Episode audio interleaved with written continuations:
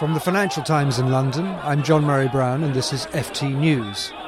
Elections in Holland this week are shaping up to be among the most divisive in the country's history. There are 28 parties on the ballot, none of them forecast to win more than 20%. The far right Freedom Party, led by Geert Wilders, is vying to be the largest party. And now the Netherlands finds itself in a diplomatic spat with Turkey's President Recep Tayyip Erdogan. On the line with me to discuss this is Duncan Robinson, who has been covering the story for the FT. Duncan, we've just heard a clip from Rotterdam where Dutch police this weekend used dogs, horses, and water cannon to break up a pro Erdogan demonstration. Tell us how this row with Turkey came about. Well, the row started after the Turkish foreign minister announced a plan to campaign in the Netherlands, where there's a, a big expat Turkish community. It's ahead of a constitutional vote in Turkey. And while Dutch officials were happy for him to do so in the Turkish consulate, effectively on Turkish territory, they didn't want him to do it in public. They weren't particularly happy with this idea, partly because this is a very controversial referendum in Turkey, and they didn't want to be seen to be favouring one side over the other. Now, when the foreign minister noticed that the Dutch were wavering on this issue, he threatened sanctions against the Netherlands, at which point the Dutch drew a red line and refused to let him into the country. And he, I understand, is not the only minister who's been affected by this ban.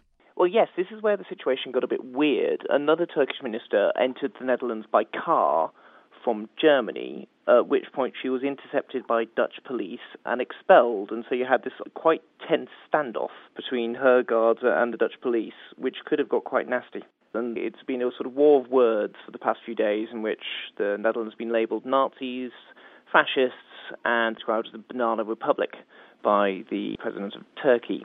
And how do you think uh, the Turkish controversy is likely to affect Wednesday's vote? But in terms of the Turkish situation, a lot of pollsters think it will be a small positive for the government. There was a poll done which said that 86% of Dutch voters supported the government's actions over the weekend insofar that they banned the ministers, which is quite surreal in the Netherlands because this is a place where it's a very divided political spectrum. So to get that level of support is rare indeed. So there'll be a small boost for Mark Rutte's party simply from being in government and being seen to have handled the situation in a relatively competent manner. We can hear now what Mr. Wilders has said about this Turkish spat. We are in Holland here, not in Turkey, and a Turkish minister has no room here to lobby um, for um, somebody like uh, Mr. Erdogan, who is a mere dictator. He's nothing else.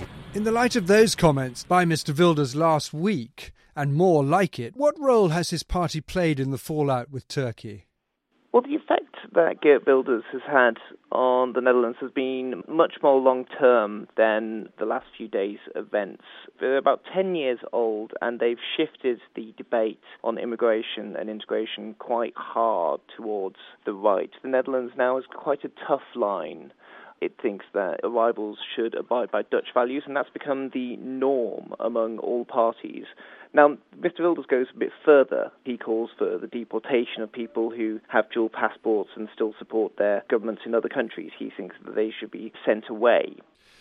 And Mark Rutte, the Prime Minister, how has he altered his policy to try and blunt the appeal of Mr. Wilders and woo back some of his supporters?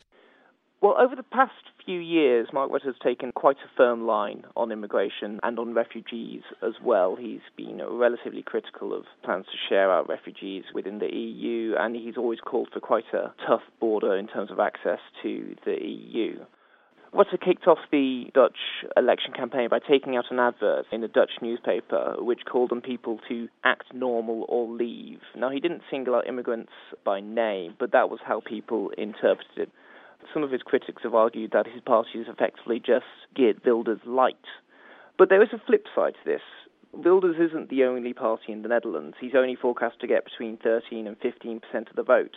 And the centrist, liberal, and left wing parties, who are a lot more tolerant than Mr. Wilders, are forecast to do very well. So it's quite a complicated story in the Netherlands at the moment.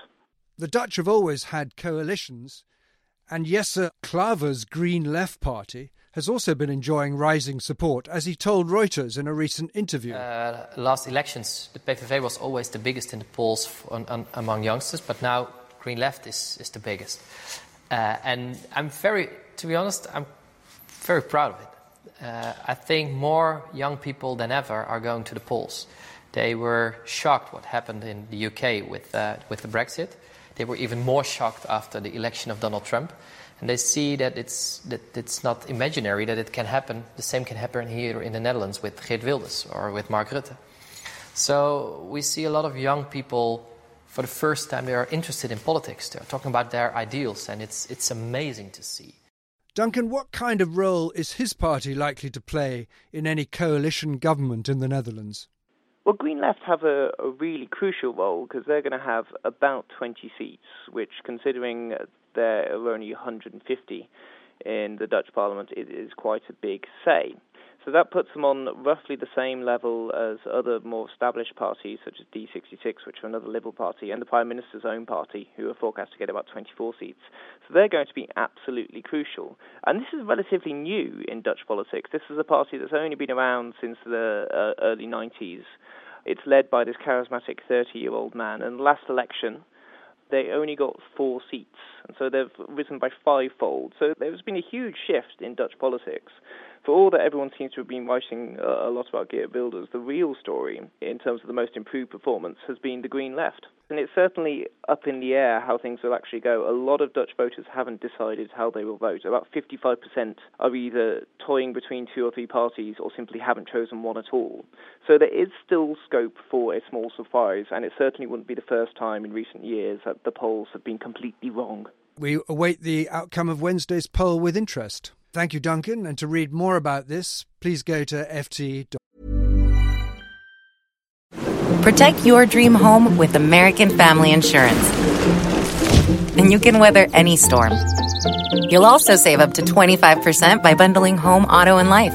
American Family Insurance. Get a quote. Find an agent at amfam.com. Products not available in every state. Discounts may not apply to all coverages on an auto or home policy. Discounts do not apply to life insurance policies. Visit amfam.com to learn how discounts may apply to you. American Family Mutual Insurance Company SI and its operating companies American Family Life Insurance Company 6000 American Parkway, Madison, Wisconsin. Here at Bellingcat, we get to the bottom of things. From a global crisis to an underreported event, we find the facts using publicly available tools and resources, uncovering what is hidden on and below the surface.